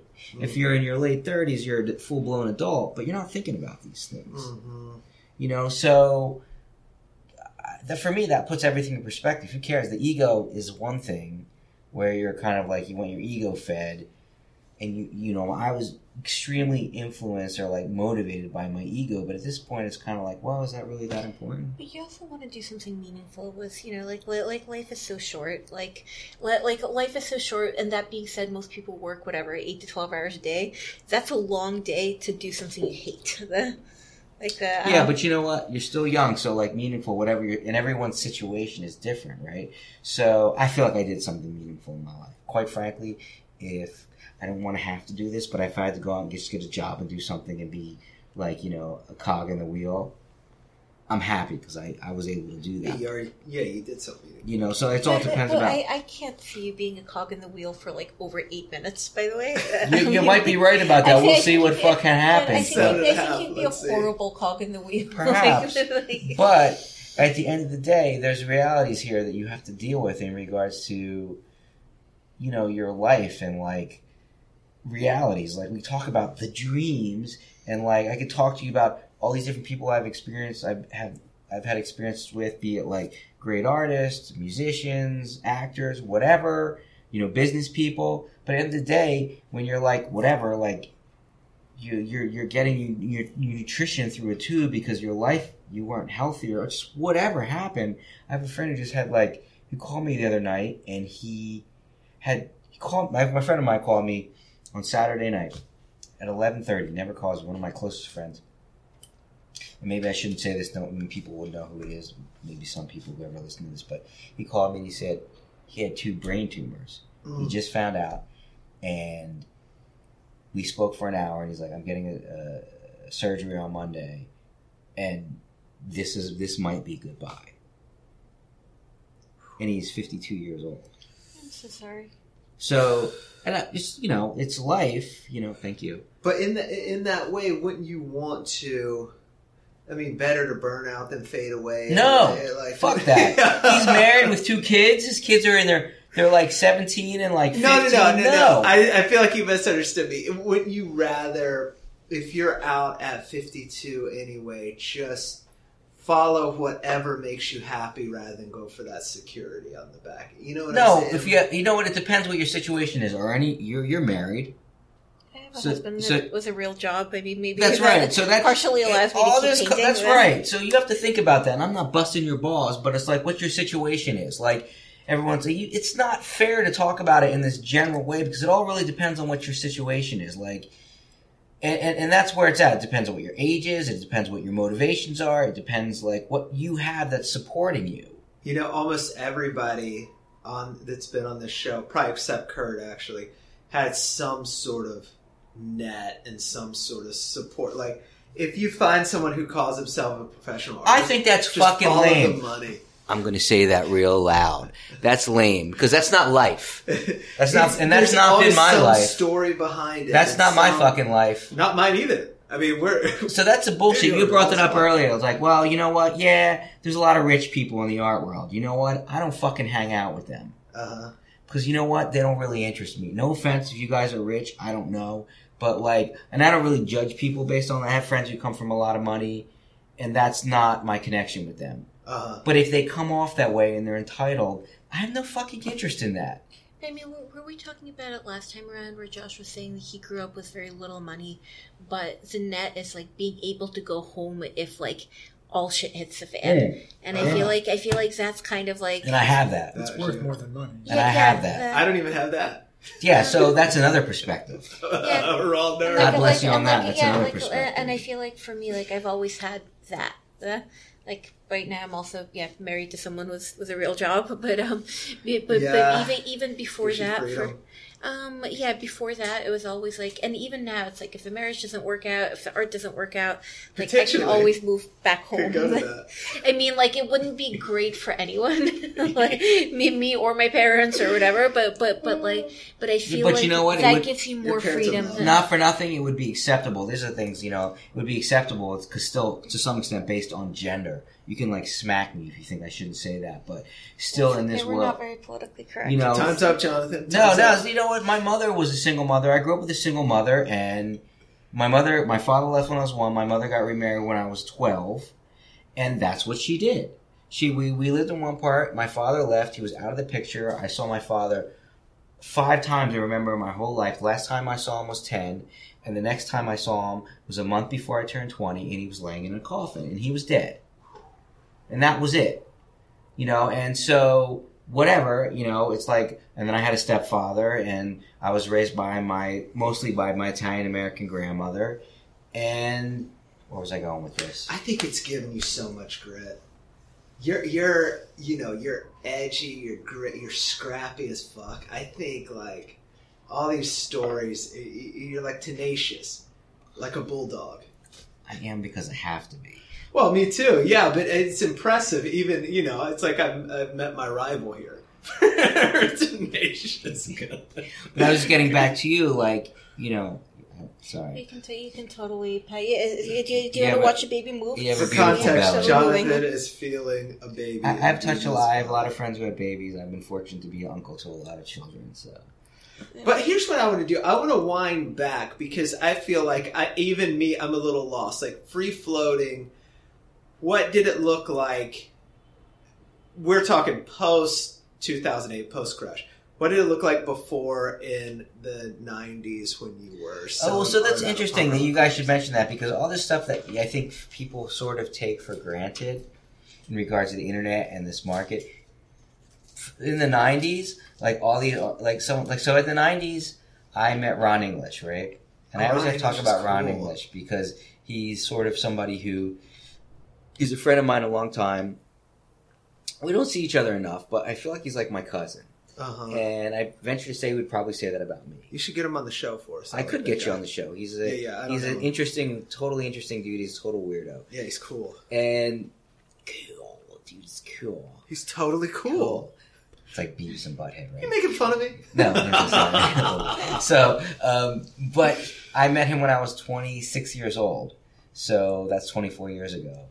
And back then, there was we weren't on the internet, and there was a very and Juxtapoz had just started coming out. yeah. And before that, culture was different. And I could talk about culture in depth in terms of my experience with culture and underground culture. I like to hear it. my business comes out of underground culture. That's right. Uh huh. So that Talk for- about '90s underground. That's a beautiful culture. 90s underground culture was different than 80s underground culture because 90s underground culture wasn't as underground. And I was part of the 90s I was in Portland, Oregon, just 2 years, and part of most of the 90s I was in Jersey City. Uh huh. and I was curating shows at Maxwell's in Hoboken and CBGB's gallery and at Max Fish, and that was a specific, really Which pivotal. for the li- listener, those are rock and roll, punk rock. yeah, like uh, CBGB's is a famous rock and roll club, and they had a gallery next door. Was a gallery music club for like acoustic music. Uh, Maxwell's was a music club in Hoboken, New Jersey, which is the other side of the river of um, New York, and it was considered the best club in New York that wasn't in New York. It literally was the best place It's to see amazing. indie music. in Did you see Bob Mould a lot there? Actually, I did not see Bob Mould there, and it's funny you should bring up Bob Mould because Bob Mould used to date Steve Fallon, who owned that place. Yeah. Uh huh. And so that was he lived there for a little while, but I never saw Bob Mould there. I did see some really memorable. I saw Fugazi play there Yeah, yeah. twice, I think. Um, I saw a lot of bands. I saw saw these bands before they got really big, like the Squirrel Nut Zippers, or like you remember that band? I Squirrel love Nut Zippers? For sure, Zippers, there's Sweet yeah. Dance Craze. Yes, and I saw. Um, I'm trying to think who I saw that. I, I saw Dinosaur Jr. play there when they were they got they played secret shows. Dinosaur there. Junior's about as good as it ever got. rock I saw them play in '92 there. It was a Really? secret show. Yeah. Wow, that's awesome. It was when I was a senior in college. Um, I probably saw so many bands there I can't even remember, you know. Mm. But I, I had a thing where I grew up five minutes from this place, City Gardens, which I might have mentioned in the You mentioned it, yeah. podcast. So I saw like every fucking band you can imagine there. I used to go to shows in Philly and shows. I didn't see shows that much in New York, but I saw some really great shows in when I was a teenager. And then when I was in my early twenties, when I was going to college, right out of the city, I saw stuff, and then I, I was living in Jersey City at one point. I mean, I, I was back and forth. Mostly, I living in the Northeast, right outside of New York, but I lived in Oregon for four years. Okay. So, but Maxwell's was this music club that I started curating out of, and then I did some stuff at Max Fish, and I'm still friends with Uli, who's the owner. Did was stuff like I mean, I I don't even know why I'm bringing this up, but was stuff like selling at these rock? No, clubs? not at all. Not at all. Here's the thing. It's so crazy about that time. I can tell you so many crazy stories. Like right now, KAWS, right? He's huge, right? Yeah. Uh-huh. So I knew KAWS back. I remember I was running this gallery gallery for a little while, and KAWS used to come in. He was like 23, 24 years old. People, I don't know how many people know this, but he's from Jersey City actually. And I would suspect, and I, I can't really. His name's Brian, right? That he came from like a pretty working class, you know, Irish American family from Jersey City, and he was he is really shy, and he was very shy then. He's an incredibly intelligent person, Hmm. and he used to come and hang with me all the time. And I remember going to his studio. He lived in a studio apartment in the Lower East Side, and he and when I was going through like 15, 10 or fifteen of these, like he used to paint his little worm guy with the X's on the eyes Uh-huh. um, on these billboard these ads that he would steal out of like the bus stations and barry mcgee taught him how to do that showed him how to get the key and i was going through them and he was like yeah some people from europe are buying these for me they're paying like $1500 for them $2000 for them if i had one of those right now i'd sell for a 100 grand Wow. Yeah, yeah. i would never in a million years think this guy was going to be who he is in the world Uh-huh. never Right. um, so at the time, it was really underground. At the time, street art was for me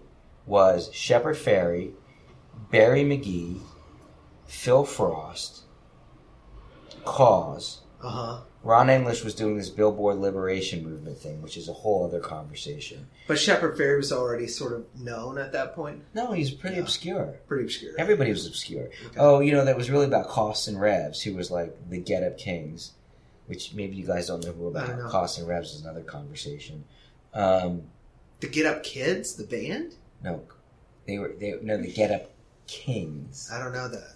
What that means is like they got up, they like they kind of like they had their name over everywhere. They like graffitied everywhere. Cost and rags. They Cost and rags. fuck Madonna or whatever it was they did, and they like basically just all they did was it was they didn't have any special like graffiti like crazy style. It was like these block letters, letters, and wherever you went all over New York City, it said co- costs C O S T S and Revs R E V E R E V S, Okay. and that's all it was. Almost like a conceptual thing. Okay. They're kind of the fathers in a lot of ways of street art. If you asked KAWS or Shepard or Phil Frost or WK Interact, the old school people, they'd say, "Oh yeah, Cause and Revs." They were like kind of what came right after graffiti art. Like the graffiti art kings would be people like um, Crash and and Daze and I mean so many other people that I'm not even thinking about. So that that's what it looked like. It was very obscure Okay. super obscure. Uh-huh. Um, and I would sit around with Ron English and Carlo McCormick. Do you guys know who Carlo McCormick is? Everybody should know who Carlo McCormick is. Let's talk about Carlo McCormick is this uh, dude who I've been, he's probably one of my closest friends in New York, although I rarely talk to him and see him. And he was close friends can be like that. It's interesting. Well, you just it's- pick up where you leave off. It's New York, though, and New York's a pain in the ass, and I live out in Jersey. yeah. But uh, Carlos, Carlo McCormick was this guy who he's maybe eight years older than me, so he's like fifty-eight, maybe fifty-seven. And but he grew up in Connecticut, and he came from like this. His mother is Italian from it from Italy, as we say, Italy, and I think McCormick sounds Irish, so maybe his dad was Irish. But they were like sort of like intellectuals. And he graduated from high school, but he didn't go to college. Came to New York when he was seventeen was all in the arts world and the music world, and he started writing. Hmm. And he used to write for a magazine called, I think it was called the East Village Eye.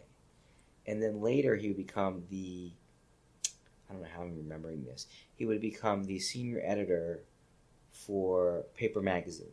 Oh yeah, sure. So for couple decades, actually Huh. and he was the guy, and he still is the guy that blurred the line between like lowbrow culture, street culture, and high end culture. Like he could be promoting Barry McGee when Barry McGee opened at Deitch, when Barry McGee started showing at Deitch, and then he could be hanging out at some dinner with like a Gagosian. But at the end of the day, he was a scumbag like the rest of us, and we'd be out late at night smoking pot and doing drugs. Hmm. Huh. But, but do you feel like I feel like that's that's something that your gallery I mean so Marshall and I guess the first the, the, the you know the guy who was here, the sound engineer before Joshua. You guys curated a few shows which were kind of trying to blur the line between fine art and comic book and lowbrow and highbrow. Uh-huh. I feel like that's what your gallery has been trying to do for 17 years. I feel like you've kind of succeeded though. No, we didn't try. We did it. Well, you did it. you, you, you did it, but like, uh, like, so, so you did it. But I feel like that line is almost gone now. Like, like no, like, like that conversation. Like, this is a little comic You're book art, and this is an absolutely. You're, illustration. I totally agree with you. You know what? What happened was because the way historical context was in regards to the way we experienced time and history is changed as a result of the internet. So everything was like everyone's like, okay, we follow this little path and we hope that we're mentioned in this little path. But then this path just opened up like this. And I don't know how to, to verbalize this so people can understand what I'm saying, but everything just got way more broad and polarized. So the the world changed in such a way that it's like you fell off a cliff. Like whatever you know, you're like these are the rules, and I'm going to follow the rules because it's the bubble I live in. And then live in, and then the the world changed so much that you're just like what, and you're all of a sudden you're like. You're, you're like a wild coyote. You're like we're chasing after the road runner. Uh-huh. you're like oh shit, and then just like free falling. You notice you fall and then you fall. Yes, because like, and it's just like people are like, "What do I do?" Even young people. It's not even like people are like, everyone's like, "What the fuck do I do?" Because like the internet just opened up things in such a way that I would venture to say, and I and I've, I said this like more than ten years ago. I think we went through a revolution, and people don't realize it. They realize it now, but I don't think they really realize how much we're living in. Like, what the fuck was that movie?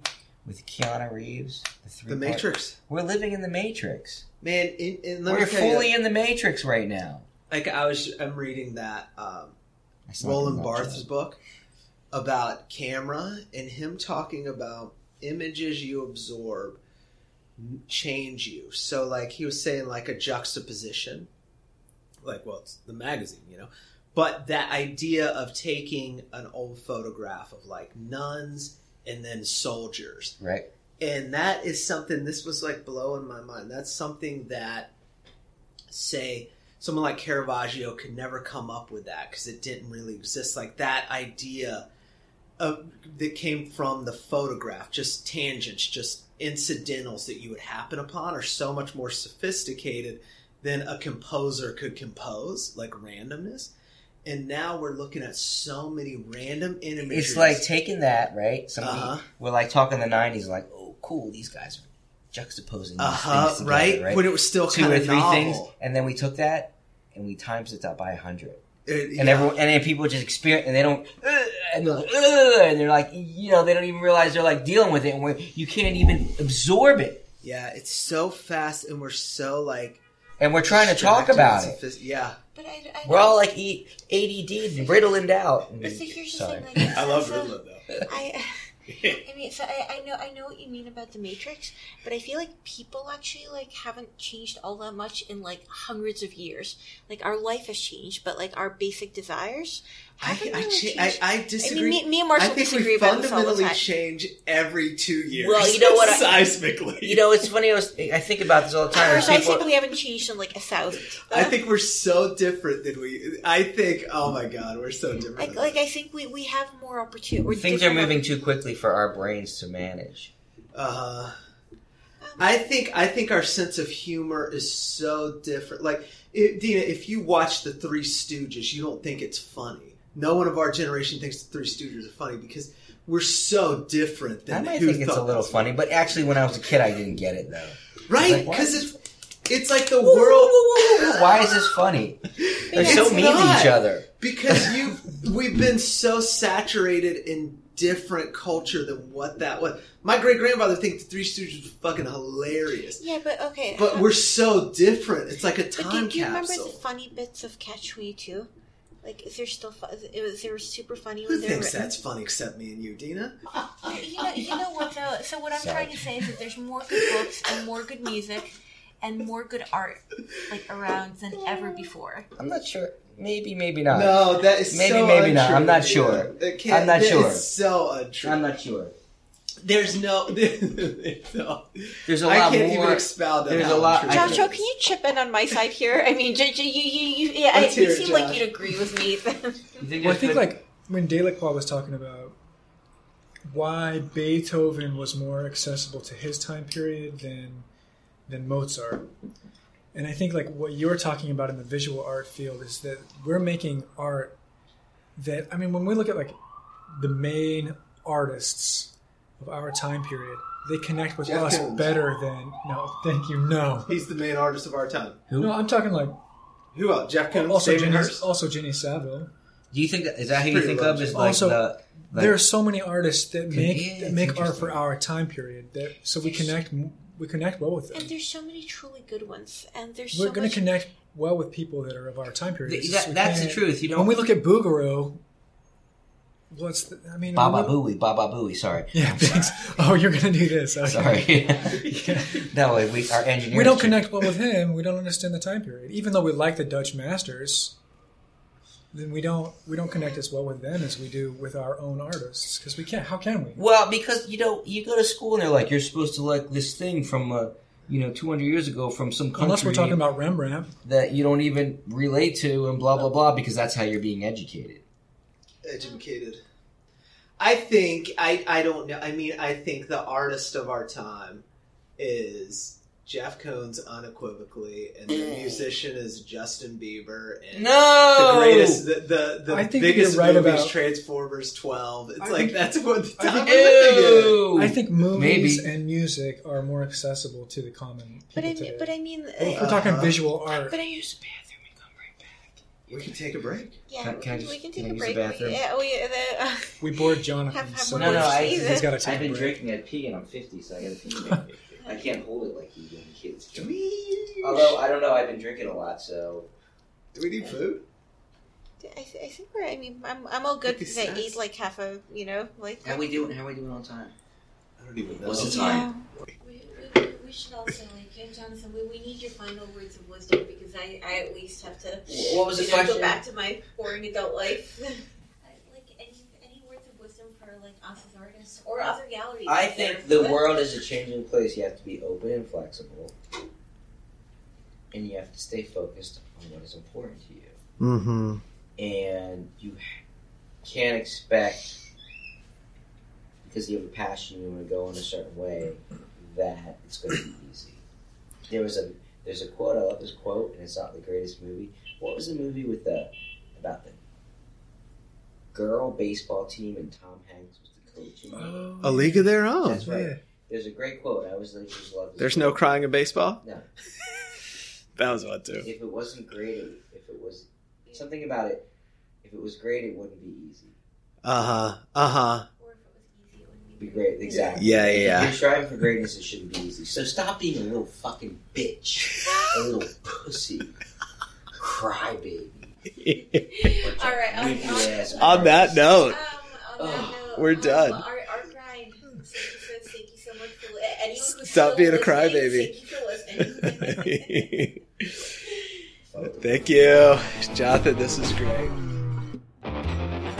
Thank you for listening to the Art Grind podcast. Rate and review us on Apple Podcast.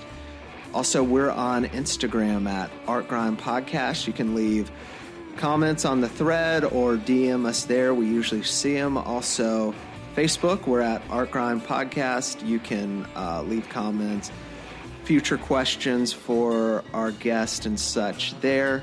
Our website is www.artgrindpodcast.com. Definitely go there for the beautiful images that we post of the artist. And don't be shy to donate us money so we could buy some really good booze for the guests.